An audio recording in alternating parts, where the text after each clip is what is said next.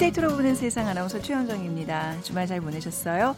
아, 좀 펑펑 첫눈이 내린 낭만적인 11월의 마지막 주말이었죠. 어, 날씨도 좀 포근해서 눈 구경하신 분들, 나들이 다녀오신 분들도 많으셨을 것 같습니다. 그런데 길을 나설 때 세대마다 차이가 있습니다. 어떤 여행지에 대한 정보를 얻을 때 4, 50대 중장년층들은 익숙한 국내 유명 포털 사이트부터 검색하고요. 30대들은 글로벌 기업의 포털 사이트부터 연다고 하죠. 그리고 10대, 20대들은 어, 동영상을 찾아서 한꺼번에 생생한 정보를 얻습니다. 이제 삐삐 세대인지 휴대폰 세대인지 아니면 스마트폰 세대인지 어 그러니까 뭐 세대가 좀 달라지는 만큼 어떤 경로를 통해서 정보를 얻는지도 세대를 구분하는 확실한 지표가 되고 있는데요. 자, 2019년에는 세대별로 어떤 새로운 트렌드들이 생겨날까요? 잠시 후 세상의 모든 빅데이터 시간에 2019년 세대별 트렌드 미리 만나보겠습니다. 그리고 요즘 음, 적당한 가격에 적당한 제품을 조금 더 업그레이드해서, 업그레이드해서 판매하는 프리미엄 전략이 인기라고 합니다. 빅데이터 insight 시간에는 그걸 빅데이터로 오늘 분석을 같이 해보죠. 자, 먼저 빅퀴즈 드리겠습니다. 음, 오늘 세대별 트렌드 얘기 나눠볼 텐데요. 오랜만에 90년대로 떠나보겠습니다. 7, 80년대 경제적 혜택을 받고 태어나 자유롭고 호화스러운 소비 생활을 즐긴 20대 청년을 지칭하는 용어가 있습니다. 무슨 무슨 뭐 무슨 족이라고 하는데요. 생활 패턴이나 사고 방식도 자유분방합니다. 이게 어원은 명확하지 않다고 하네요. 근데 외제차를 타고 다니면서 길에서 여성들을 유혹할 때 이 과일을 들고 있었다고 해서 붙여졌다는 얘기도 있고요. 수입 과일인 이 과일과 해외에서 명품을 소비하는 그들의 모습을 닮았다고 해서 붙여진 말이라는 견해도 있습니다. 1997년 IMF 외환 위기 사태 이후로 점차 사라졌고요. 어, 그들의 소비 패턴을 흉내내려고 하는 사람들을 비꼬아서 낑깡족이라고 부르기도 했습니다. 이 과일은 무엇일까요? 그러니까 낑깡보다는 좀 큰 거겠죠. 네. 1번 망고, 2번 홍시, 3번 오렌지, 4번 양배추. 아, 이거 진짜 오랜만에 듣는 그 용어네요. 오늘 당첨되신 분 두 분께 커피와 도넛 모바일 쿠폰 드리겠습니다. 휴대전화 문자 메시지 지역번호 없이 샵 9730입니다. 짧은 글 50원, 긴 글은 100원의 정보 이용료가 부과됩니다.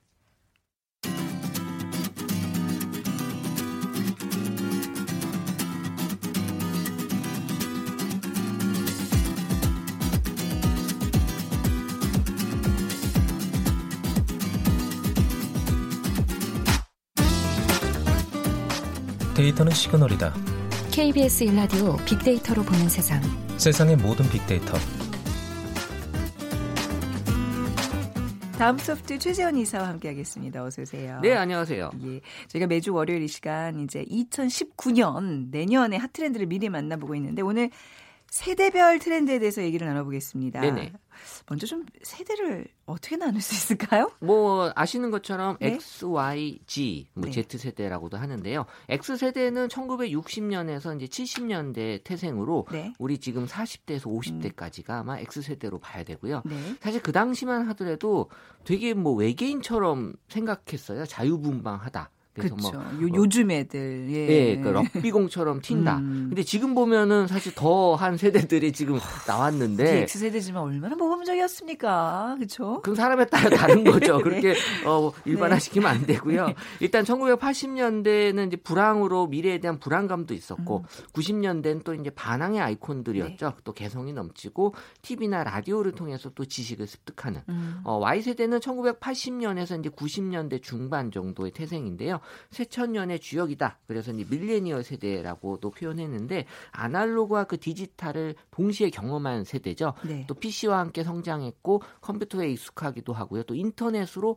정보를 얻는 또 합리적인 선택을 하는 세대죠. 음, 자, 우리가 주목해야 할 세대가 바로 그 마지막에 지금 분류가 되고 있는 Z, Z세대라는 네, 말이죠. 네. Z세대는 이제 90년대 중반부터 이제 2000년대생까지를 이제 얘기를 하는데 네. 이 Z세대는 아날로그를 경험해 보지 못했어요. 음. 그래서 오히려 아날로그를 보면 새롭게 느끼는 게 바로 이 Z세대. 네. 그러니까 디지털 원주민이라고도 표현하고요. 네, 네. 그러니까 아날로그를 추억이 아니라 오히려 신선하게 받아들이고 디지털 세상에 익숙한 호기심도 많고 또 용감하고 취미 생활에 관심이 많은. 그러니까 지금 우리가 Z세대에 주목해야 되는 이유가 올해부터 이제 사회에 첫 진출을 하거든요. 음, 근데 네. 뭐 아직은 이제 금전적으로 여유는 없지만 이 Z 세대의 부모 세대가 X 세대거든요. 네. Z 세대 잡으면 돈은 X 세대가 대준다고 합니다. 아, 그게 네. 참 예, 그 효과가 그렇게 지금 파, 예, 파급되는 기업들은 거죠. Z 세대를 음. 지금 잡으려고 하는 이유죠. 굉장히 중요한 세대네요, 그야말로. 그렇죠. 네. 일석이조의 효과를 누릴 수 있는. 네, 맞아요. 이 세대들 어떤 특징이 있을까요?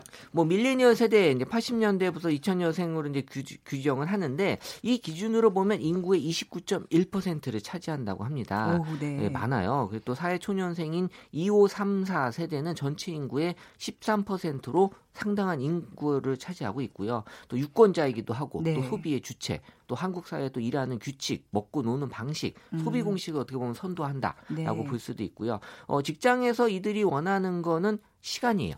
음. 그래서 어, 일자리에 대한 인식은 적성보다는 돈, 돈보다는 시간으로 사실 어, 직장에 대한 인식들을 지금 가지고 있고 네. 어, 또 어떻게 보면은 이제 어, 워라벨이라고 하는 관점에서 칼퇴와 연차 같은 시간적인 권리를 더 중요하게 생각하고 있고요. 네. 어, 사실 어떻게 보면 돈보다도 음. 나의 시간에 더 집중하는 세대라고 봐야 돼요. 그러니까 이 세대들에게 있어서 그 시간을 침범하게 되면 그 굉장히 우리 세대와는 갈등을 빚게 되더라고요. 맞아요. 많이 경험하고 있습니다, 요즘. 네. 자, 2019 년은 주 52시간 제도가 정착되면서 밀레니얼 세대들도 좀 달라지겠네요. 네, 저녁이 있는 삶이 이제 펼쳐지면서 어, 이 기성 세대는 어떻게 보면 회사에 있는 시간이 주중에 더 많았거든요. 네. 하지만 이제 밀레니얼 세대가 경제 중심 세대로 나오면서 본격적으로 일과 이 어떻게 보면 음. 시간의 불균형을 균형 상태로 맞추려는 시도가 지금 만들어졌고 네. 어, 이게 주 52시간이 시행이 되면서 어, 여가 활동에 좀 많이 어, 시간들을 할애하고 있죠. 아직까지는 자기 개발보다는 이제 자기 취향 쪽으로 활동을 하고 있고 어, 아마도 2019년에는 이제 투잡을 하는 음. 경우도 생길 것 같고요. 네. 어, 저녁 시간대에 새로운 일을 할 수도 있잖아요. 네. 또 이직을 준비하는 그 시간이 될 수도 있고 그러니까 다양한 활동이 주중 저녁 시간에 만들어질 전망입니다. 음, 아직 어린 그 10대들 얘기 네. 좀 해볼까요? 어떤 특징이 있을까요? 어, 이 세대들은 아무래도 외동이 많아요. 혼자 음, 네, 또 네. 낳은 또그 부모들이 많잖아요. 기존 세대보다 부모로부터 집중된 관심 속에서 자랐고 본인들이 또 귀하다라는 걸 알아요. 네. 그래서 자존감이 강한. 자존감, 자애감도 크고요. 맞아요. 그렇죠. 네. 또 인터넷 강의 세대라고도 인강 음. 세대라고도 불리잖아요. 네. 그러니까 원하는 시간에 원하는 속도로. 그러니까는 어, 보통 정상적인 속도로 인터넷 강의를 듣는 학생은 별로 없어요. 다 음. 2배속, 뭐 4배속.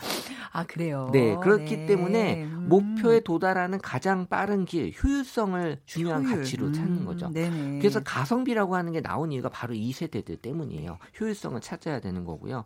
어, 어쨌든 이 어, Z세대들 10대 같은 경우에는 또 경제에 대한 감각도 갖고 있으면서 어, 본인이 갖고 있는 중고 물품들을 심지어 잘 팔기도 하고요. 어, 어떻게 보면 이제 경제적인 독립을 어, 일찍 시작을 하는 세대라고도 볼 수 있고 네. 또 뿐만 아니라 사회적인 가치에 대해서도 또 인식이 달라서 음. 뭔가 어, 내가 이 물건을 삼으로써 누군가에게 도움을 준다라는 거에 또 네네. 중요하게 생각하는 세대들이에요. 음, 가, 네. 가성비, 가치 소비 이런 것들을 좀 아는 세대들. 맞아요. 네. 뭐 다시 좀 X세대 얘기를 하면 X세대는 이제 끝난 건가요? 어, 이렇게. 질문하면서 속을 부지고 뭐 우리 끝인가요? 얘기를 지금 하시는 건데 네, 네. 어, 슬프기도 하지만 네. 2019년은 또 이제 돌아온 중년, 이 아재슈머에 좀 주목을 해야 될 것 같아요. 네. 그래도 또 X세대 하면 또 기성 세대와는 달리 자기 주장이 강했던 음. 세대들이잖아요. 이 중년이 돼서도 또 남이나 자녀보다 또 자기 행복을 또 중시하는 분들도 계시고요. 그래요. 어, 네. 자신에게 또 아낌없이 투자하는 이 new normal 중년 시대를 이끌어 갈 텐데요. 그래 한동안 그래도 2000년 중반부터 지금까지 그 방송을 어떻게 좀 장악하고 있는 세대는 X세대였거든요. 그 유명한 뭐 아시잖아요. 그뭐 MC나 이런 사람들이 다 이제 우리 세대였거든요. 어, 그렇죠. 네네. 그러니까는 사실은 아직까지는 네, 그 살아있다. 이유를 이제 시청률을 잡기 위해서 네. 그런 이유도 있다고는 하지만 어 어쨌든 이 음. 지금 세, 주류를 이루고 있는 세대이긴 하죠. 예. 그래서 X 세대도 젊은 세대들하고 소통하고자 하는 음. 의지들이 강해요. 그렇죠. 강합니다. 그래서 이 네. Y 세대, Z 세대와도 같이 무엇인가를 하고 싶어하는 이 아날로그가 왜 아날로그인지 아세요? 이 안. 하려고 하니까 아날로그거든요. 아니, 그래서 어, 뭔가 하려고 하는 그럼 그런 디, 디지털은요? 예? 디지털은요? 디지털은- 거기까지는 거기까지는 아직 안 예. 아, 아날로그에서 그냥 끝내요. 아, 네. 네. 그래서 뭔가 적극적으로 해야 돼요. 이 음. 아날로그 세대들도 뭔가 새로운 것들을 좀 아, 찾아야 되고 그리고 네. 또 기성세 기존 세대들하고 새로운 세대들하고 소통하는 게 음. 분명히 필요하다라고 볼 수 있어요. 그러니까 이제 약간 어찌 보면 우리가 그 앞에 세대를 얘기를 안 했지만 X 세대가 분명히 끼어 있는 세대는 맞는 것 같아요. 그러니까 어, 그, 맞아요. 그렇죠? 네. 그러니까 어떤 기성 세대의 질서도 다, 다 이렇게 받아들이면서 그 밑에 세대들과 이제 계속 소통하려는 좀 힘겨운 세대. 근데 왜냐하면 이제 지금 네. 이제 노년층이 앞으로 계속 또 증가될 전망이잖아요. 이 평균 수명이 늘어나면서 네. 그러면서 지금 얘기 나오는 게 이제 9988234라는 말이 있어요. 9988가 뭐냐면 제가 지금 무슨 암호처럼 지금 해독을 하고 있습니다. 이게 9988. 나이를 얘기하기도 하고 네. 하는데 99살. 99세까지 네. 팔팔하게 살다가 네. 2, 3일 앓고 죽는다. 어, 사실 이제 그러기 9883. 위해서는 네. 어 우리가 이제 병에 대한 인식이 좀 달라져야 되는데 지금 네네. 너무 병을 일찍 발견하면서 음. 어 평균 수명은 늘어났지만 그날까지 좀 힘들게 사는 경우가 있잖아요. 의료비 네, 지출도 네, 네. 많아지고. 네. 그래서 이제 새로 나온 이론 중에는 이 질병 압축 이론이라는 게 있어요. 질병 압축이로. 네, 그래서 이 질병을 압축시켜서 음. 뭔가 내가 갖고 있는 그런 유전적인 질환도 최대한 늦게 네. 발현이 돼서 하지만 발현이 됐을 때는 음. 어, 생명이 이제 좀 어, 이 다해야 되는 네. 그래서 99세까지 는 우리가 어쨌든 평균 연령이 올라갈 수 있기 때문에 어, 어. 사는 게 중요한 게 아니라 잘 사는 게 중요하잖아요. 그러니까 오는 데 순서가 없어도 가는 아, 오는 데 순서가 있어도 가는 데 순서가 그렇죠. 없다는 얘기를 하는데 이제 그 순서도 내가 가는 시점도 어느 정도 지정을 하는 그런 세대가 오고 오겠군요. 그러니까 X세대도 음. 이제 뭐 이제 언젠가 은퇴를 할 거 아니에요. 네네. 근데 이제 은퇴하는 시점이 어떻게 보면 내가 일한 시간보다 앞으로 살 시간이 더 많을 수도 있다는 우리, 우리 거예요. 세대가 지금 딱 그래요. 그렇죠. 그러면 이제 그 시간을 네. 어떻게 보낼 어떻게 것이냐가 보내나, 진짜. X세대 입장. 네. 그 전에는 사실 남은 여생이 짧았기 때문에 사실 거기에 대한 고민이 없었는데 지금 X세대들은 그 고민을 해야 된다는 음. 거죠. 내가 남은 여생을 그냥 가만히 앉아서 보낼 수는 없거든요. 음. 어, 하지만 건강에 대한 문제도 분명히 어, 이, 네. 좀 해야 되지만 우리가 이런 것 관점에서는 X세대들이 적극적으로 네. 뭔가 소통도 하고 새로운 음. 것들에 대해서 좀 어, 맞이하려는 자세가 그래서 중요하다라는 거죠. 성공의 개념도 요즘이랑 좀 달라서 조금 더 좀 더 이렇게 구체적이었잖아요. 우리는 대학을 어디 나와서 어디 취직하고 그것 때문에 많이 좀 피로가 누적돼 있는 세대인데 이제는 그 이후에 퇴직 이후에 내 건강 무슨 돈 이런 것까지 생각하면 좀, 사실 좀 힘든 세대 누구보다도 아무튼. 걱정이 되는 세대긴 걱- 해요. 걱정이 많은 세대예요. 맞아요. 시키는 대로만 해서 딱 올라왔는데 네. 그 다음에는 내가 책임을 음, 져야 되잖아요. 맞습니다. 그래서 그런 것들을 좀 지금이라도 늦지 않은 시점에서 네. 좀 고민해야 되고요. 자, 앞으로 이제 근데 지금 오늘 얘기를 요약해 보면 2019년 트렌드에서는 이제 Z 세대에 주목하라는 거잖아요. 네, 이게 G 세대, 네. G, 예, Z 세대. Z 세대는 음. 부모의 소비에 영향을 미칩니다. 이번에 음. 그 미세먼지 때문에 공기청정기들을 많이 샀는데 네. 이 부모들이 본인들이 검색 세대이긴 하지만 본인이 검색 안 하고 아이들에게 시켜요. 네. 너가 동영상 사이트 가서 음. 괜찮은 거 골라라. 그럼 이제 아이가 어, 엄마 이거 괜찮대라고 하면은 그냥 그걸 사요. 음. 그 Z 세대를 잡으면 네. 이 소비에 영향을 준다라는 게 기업에서 지금 많이 잡으려고 하는 이유고요. 네. Y 세대는 여전히 열정보다는 효율, 또 적성보다는 나이 시간을 중요하기 때문에 Y 세대들은 어 사실 이렇게 내비둬야 돼요. 그냥 그렇게 살게 내비둬야 되고 어 어쨌든 효율을 너무 많이 따져요. 싼거 음. 너무 많이 따지고 그래서 가성비가 어떻게 보면 Y 세대에서 나오긴 했는데 어 좀 더 지켜봐야 될 세대이기도 하고 네. X 세대 이 돌아온 아재 중년이어도 나이 행복을 분명히 찾아야 됩니다. 음. 그래서 앞으로 남은 여생을 어 좀 생각하면서 이 뷰티나 외식에서도 아재 수며 휴머의 역할을 네. 충분히 해야 된다라는 겁니다. 우리 세대 차이 없는 2019년을 꿈꾸면서 근데 사실 세대 차이를 가장 느끼는 게 기술이라 그래요. 어. 기술을 접하는 것 을잘 몰라서 세대 차이를 느끼는데 그렇죠. 우리 방송 프로그램으로 계속 기술에 대한 이해를 높이시면 세대 차이도 극복할 수가 오, 있어요. 네. 정말 이렇게 또 알차게 방송 그예 광고도 네, 해주시고 연말이라 감사합니다. 조금 감사- 하려고요. 네. 감사합니다. 네. 네. 자 오늘 그 마무리로 비퀴즈까지 부탁드릴까요? 네, 70년, 80년대 경제적 혜택을 받고 태어나 자유롭고 호화스러운 소비 생활을 즐긴 20대 청년을 지칭하는 용어가 있는데요. 땡땡족인데요. 생활 패턴이나 사고 방식도 자유분방합니다. 97년 IMF 외환위기 사태 이후로 점차 사라졌고 그들의 소비 패턴을 흉내내려고 하는 사람들을 비꼬아서 낑깡족이라고도 부르기도 했죠. 우리 이사님은 이것 족 아니면 낑깡족? 아, 저는 약간 낑깡에 가까웠네요. 네. 이 과일은 무엇일까요? 네. 1번 망고, 2번 홍시, 3번 오렌지, 4번 양배추. 네. 자, 빅데이터로 보는 세상으로 문자 보내주세요. 휴대전화 문자 메시지 지역번호 없이 샵 9730입니다. 짧은 글 50원, 긴 글은 100원의 정보 이용료가 부과됩니다. 지금까지 다음 소프트 최재훈 이사였습니다. 감사합니다. 네, 감사합니다. 네, 헤드라인 뉴스 듣고 올게요. 더불어민주당과 정부가 연매출 10억 이상 30억 이하 가맹점의 카드 수수료율을 현행 2.21%에서 1.6%로 인하하기로 했습니다. 또 5억에서 10억 이하 가맹점은 현행 2.05%에서 1.4%로 인하하는 한편 5억 이하 가맹점은 이미 수수료 부담이 낮은 만큼 현행 수준을 유지하기로 했습니다. 국내 중소 중견기업 10곳 가운데 7곳의 올해 매출이 지난해와 비슷하거나 감소할 것으로 예상됐습니다. 최저임금의 경계에 있는 최저임금 영향자가 10%포인트 늘어나면 이들의 월급은 10만원가량 줄어든다는 연구 결과가 나왔습니다. 국내 자동차 보험 시장 빅포인 삼성화재, 현대해상, DB손해보험, KB손해보험이 일제히 자동차 보험료 3%대 인상을 공식화했습니다. 지금까지 라디오 정보센터 조진주였습니다.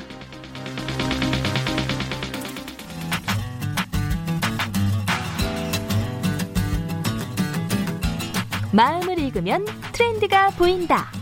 빅데이터 insight. 타파크로스 김용학 대표가 분석해드립니다.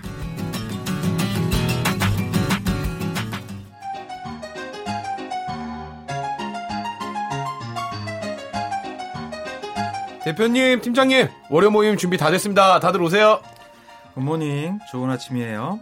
근데 이게 웬 김밥이에요? 맛있게 생겼네. 우리 출출한데 하나씩 먹고 시작할까요? 어머 어머 이거 누가 준비했어? 그냥 속이 꽉 찬 게 세 개만 먹어도 배부르겠다. 혹시 온유 씨가 이거 직접 싼 거야? 아, 아 역시 시중에 파는 거랑 완전 다르네. 근데 이거 직접 산 거면 용대리 이런 여자랑 결혼해. 제가 뭐 평소에 온유 씨 마음은 알았지만 이렇게 속이 꽉 찬 김밥으로 이 용오빠에 대한 마음을 표현하니까 참 난감. 아, 아, 그치, 그치. 이게 뭐 소고기에 날치 알에 달걀말이에 치즈. 이건 또 이름이 뭐야? 이거 무슨 외국 과일인가 보다. 다 들었어. 아우, 용대리 오빠 두 번 좋아하다가 우리 입 찢어지겠네, 그려. 응? 이거 근데 어 진짜 이거 맛있네요, 팀장님. 맛있다. 온유 씨가 어 진짜 맛있네. 아 진짜 계속 듣고 있으니까 다들 무슨 말씀을 하시는 거예요? 김밥이 맛있는 건 저도 알겠는데요. 무슨 용대리님이랑 결혼을 어, 하네. 야, 그럼, 아, 이거, 나 주려고 이거, 별 다섯 개 호텔 김밥 같이 이거 싸운 거 아니에요? 이거, 이거 무슨 그, Roll Heaven 뭐 이런 데서 파는 거 절대 볼 수 없는 high quality 고품질인데? 아 제가 직접 싸기는요. 월요일에 회의 때문에 제가 얼마나 바쁜데요. 아, 그러면 용 대리 갖다 주라고 온유 씨 어머니가 정성을 들이셨나 보다. 아, 그건 아니고요. 제 단골 김밥집에서 사왔어요. 그야말로 high quality 고품격 프리미엄 김밥이죠. 아, 얘 김밥집 거야? 네. 어, 근데 도대체 이게 얼마야, 이거는? 음, 천 원 정도 비싼데요. 맛도 있고 보면 기분도 좋아져서 천 원 정도는 과감하게 쓰는 거죠. 아, 다들 우리- 맛있으셨죠? 어, 우리 프리미엄 고객이 된 거구나. 음, 그쵸. 우리가 재벌도 아니고 부자도 아니지만 김밥 정도는 황제처럼 왕비처럼 먹어도 되는 거 아닌가요? 맞아요. 요즘은 뭐든지 프리미엄 전략이 대세예요. 예전에 이게 최상총으로만 타겟을 했는데 요즘은 적당한 가격에 품질을 높여갖고 새로운 프리미엄 전략을 세우는 게 인기예요. 아, 자, 그럼 오늘 황제 왕비, 어? 이 프리미엄 김밥 먹었으니까 회의도 프리미엄급으로 한번 해볼까요? 대표님, 팀장님은 여기 하나 더 드세요. 자, 온유 씨, 어쨌든 고마워요. 네.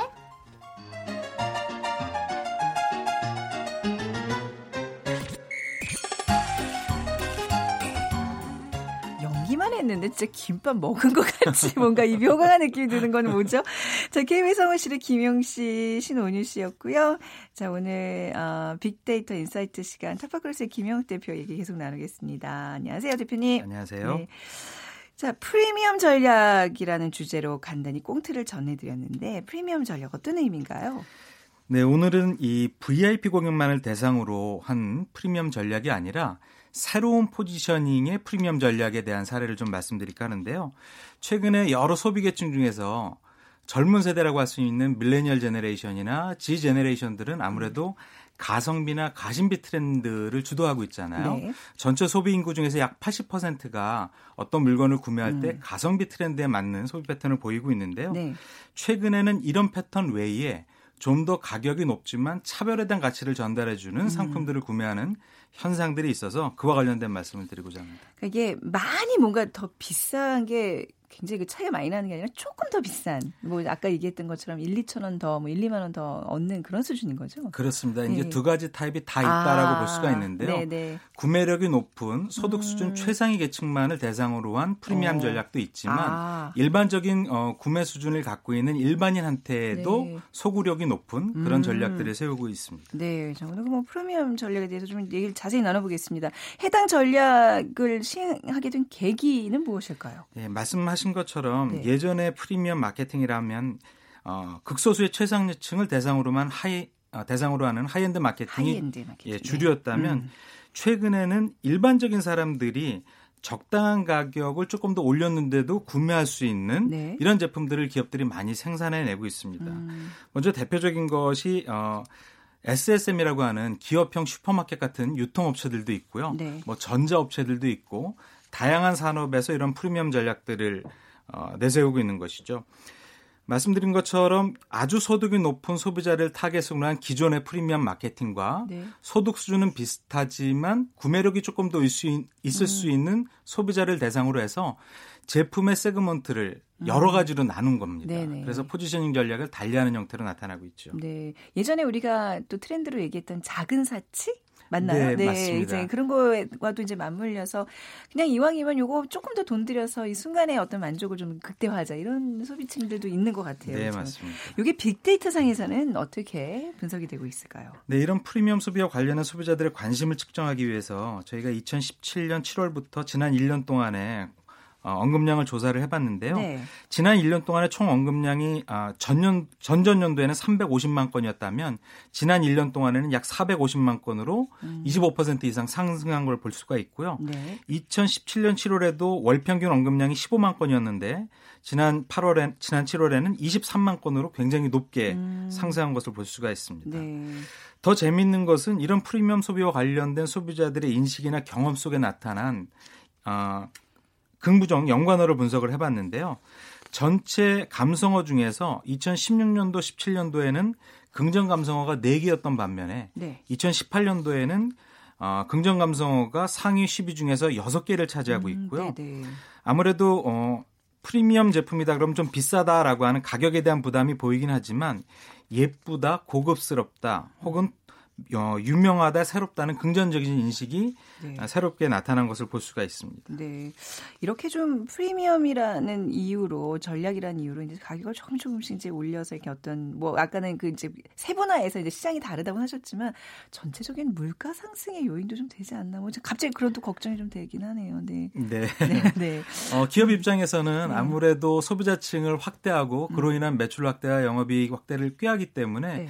제품 라인업을 다변화하는 것이 네. 뭐 필수적인 전략이고요. 네. 근데 일반 어, 소비자 입장에서는 비슷한 가격대에서 음. 자신만이 원하는 가치를 지닌 상품을 구매할 수 있다면 네. 소비자의 선택권도 넓어지는 효과가 보이기 때문에 네. 양쪽 다 윈윈할 수 있는 전략이라고 그래요. 볼 수가 맞아요. 있습니다. 또 저가의 또 가치를 추구하는 그런 마케팅이 요즘 또 공존하고 있으니까 뭐. 그런 우려는 좀 접어도 될 것 같고 좀 이 프리미엄 마케팅에 대한 전략에 대한 대표적인 사례 어떤 거 좀 가져오셨어요? 들어볼까요? 네, 네. 대표적인 것이 어, 전자 가전 시장의 제품이라고 볼 수 있는데요.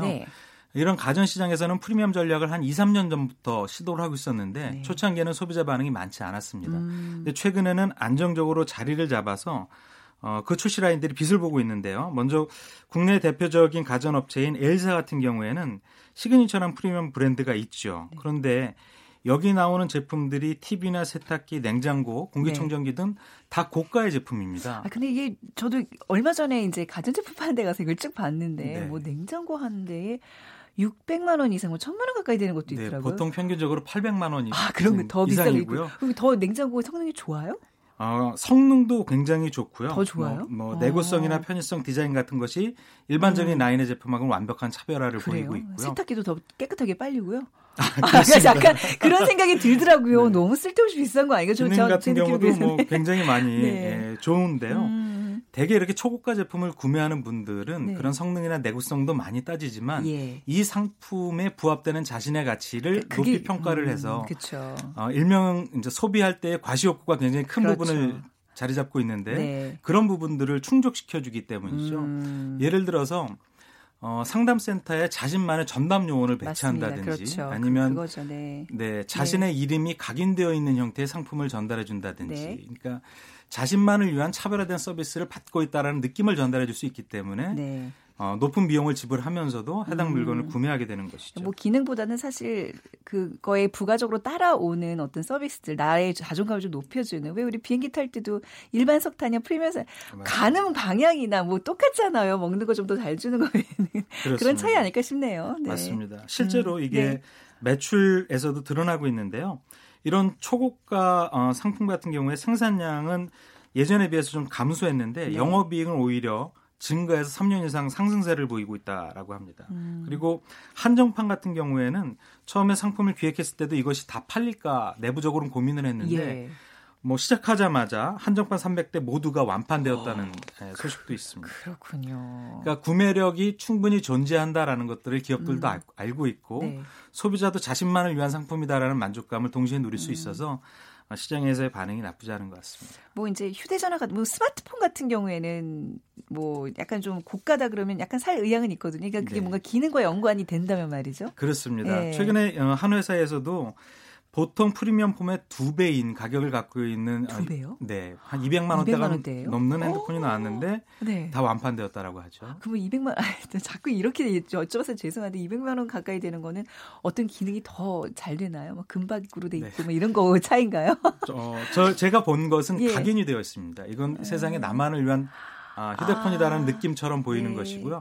기능까지는 제가 다 리뷰를 하지 네. 않아서 정확히 네. 알지 못하겠습니다. 알겠습니다. 유통 쪽에서도 새로운 움직임이 보여진다면서요? 그렇습니다. 유통 같은 경우는 좀 재밌습니다. 왜냐하면 어, 유통업체 대부분이 골목 상권에서 자영업하고 음. 있는 분들이 굉장히 많지 네. 않습니까? 그런데 주요 재벌 대기업들이 이런 골목 상권을 지배하고 있어서 음. 법적으로 이런 부분들의 균형을 맞춰주기 위한 여러 가지 규제라든지 네. 정책적 수단이 있었는데 그러다 보니까 골목 상권 침해라는 규제를 피하기 위해서 음. 기업 입장에서는 기존의 형태가 아닌 좀 프리미엄 형태의 네. 상품들을 출시하거나 포지셔닝을 해야 될 필요성을 갖게 되는 것이죠. 네. SSM의 대표라고 할 수 있는 한 유통회사 같은 경우에도 소득 상위 30%를 겨냥해서 프리미엄 food market을 오픈을 했는데요. 서울에만 한 7군데 정도가 신규 오픈이 되었다고 합니다. 네. 그런데 여기서 팔게 되는 아, 팔고 있는 상품들을 보면 기존에서 팔고 있는 상품들이 약 1.7배 정도의 가격을 보이고 있는데 네. 상품의 면면이 재밌습니다. 뭐 어, 고, 고당도 포도인 샤인 머스켓이라든지 인도산 애플 망고라든지 네. 태국산 미니 파인애플이라든지 음. 일반적인 가게에서는 쉽게 구입하지 못한 상품들을 준비를 해서 네. 소비자들을 유혹을 하고 있죠. 음. 또한 냉장육 같은 경우에는 어, 호주산 자연방목 냉장 어, 양고기인데 내일 항공 배송을 한다고 합니다. 네. 아, 그러니까 소비자들한테 굉장히 어, 구매 어, 욕구를 불러일으키게 하는 네네. 형태를 갖고 있는 것이죠. 뭐 돼지고기는 이베리코만 판다든지 뭐 그렇죠. 예. 요즘 식품업계의 프리미엄이 확실히 좀 도, 도드라지는 것 같아요. 네, 저도 이 브랜드의 김밥을 굉장히 좋아하는데요. 네. 어, 일명 어, 바르다 땡땡땡이라는 김밥집입니다. 어, 예. 우리가 흔히 가는 김밥집보다 가격은 조금 비싼데 네. 김밥 내용물이 굉장히 창의적이고 맛있습니다. 음. 그래서 어, 반복적인 구매가 많이 일어나는 네. 그래서 온라인상에서도 입소문이 많이 나서 네. 소비자들한테 인기가 좋고요. 네. 국민적 간식인 땡땡파이 같은 경우에도 어, 이것도 생산 또 기술을? 예, 굉장히 어. 좋게 만들어서 마치 어, 최고급 초코 과자 형태로 만든 음. 상품들을 백화점에 깔고 있는데 네. 소비자 반응이 굉장히 열광적이라고 합니다. 이런 거는 정말 조금만 돈 더 보태면 먹을 수 있는 거니까 저도 한번 프리미엄 고객이 되어 봐야 되겠네요. 프리미엄 전략 뭐 우리가 쭉 이렇게 살펴봤지만 이게 뭐 시장이 세분화되고 있다는 증거니까 그렇죠. 네, 또 그렇습니다. 너무 위화감 느끼지 않는 선에서 좀 들어봤으면 좋겠습니다. 자 오늘 얘기 여기까지 듣, 아, 듣도록 할게요. 타파크로스의 김영학 대표와 함께했습니다. 감사합니다. 감사합니다. 네, 자 오늘 빅퀴즈 정답은 오렌지족이에요. 네. 1758님 오랜만에 들어보는 말입 니다. 그렇죠? 지금 서점에서 듣고 있는데 바쁜 일 끝내고 잠깐 쉬고 있습니다. 날씨가 좋아서 마음까지 화창해지는 것 같아요. 라고 보내주셨고 6872님 X세대로서 너무 서글프다는 생각도 들지만 다시 힘내야죠. 오늘 저랑 이렇게 공감하고 계시는 분들이 많으시군요. 우리 두 분께 커피와 도넛 모바일 쿠폰 드리겠습니다. 자, 빅데이터로 보는 세상 월요일 순서는 여기서 마무리하겠습니다. 지금까지 아나운서 최현정이었어요. 고맙습니다.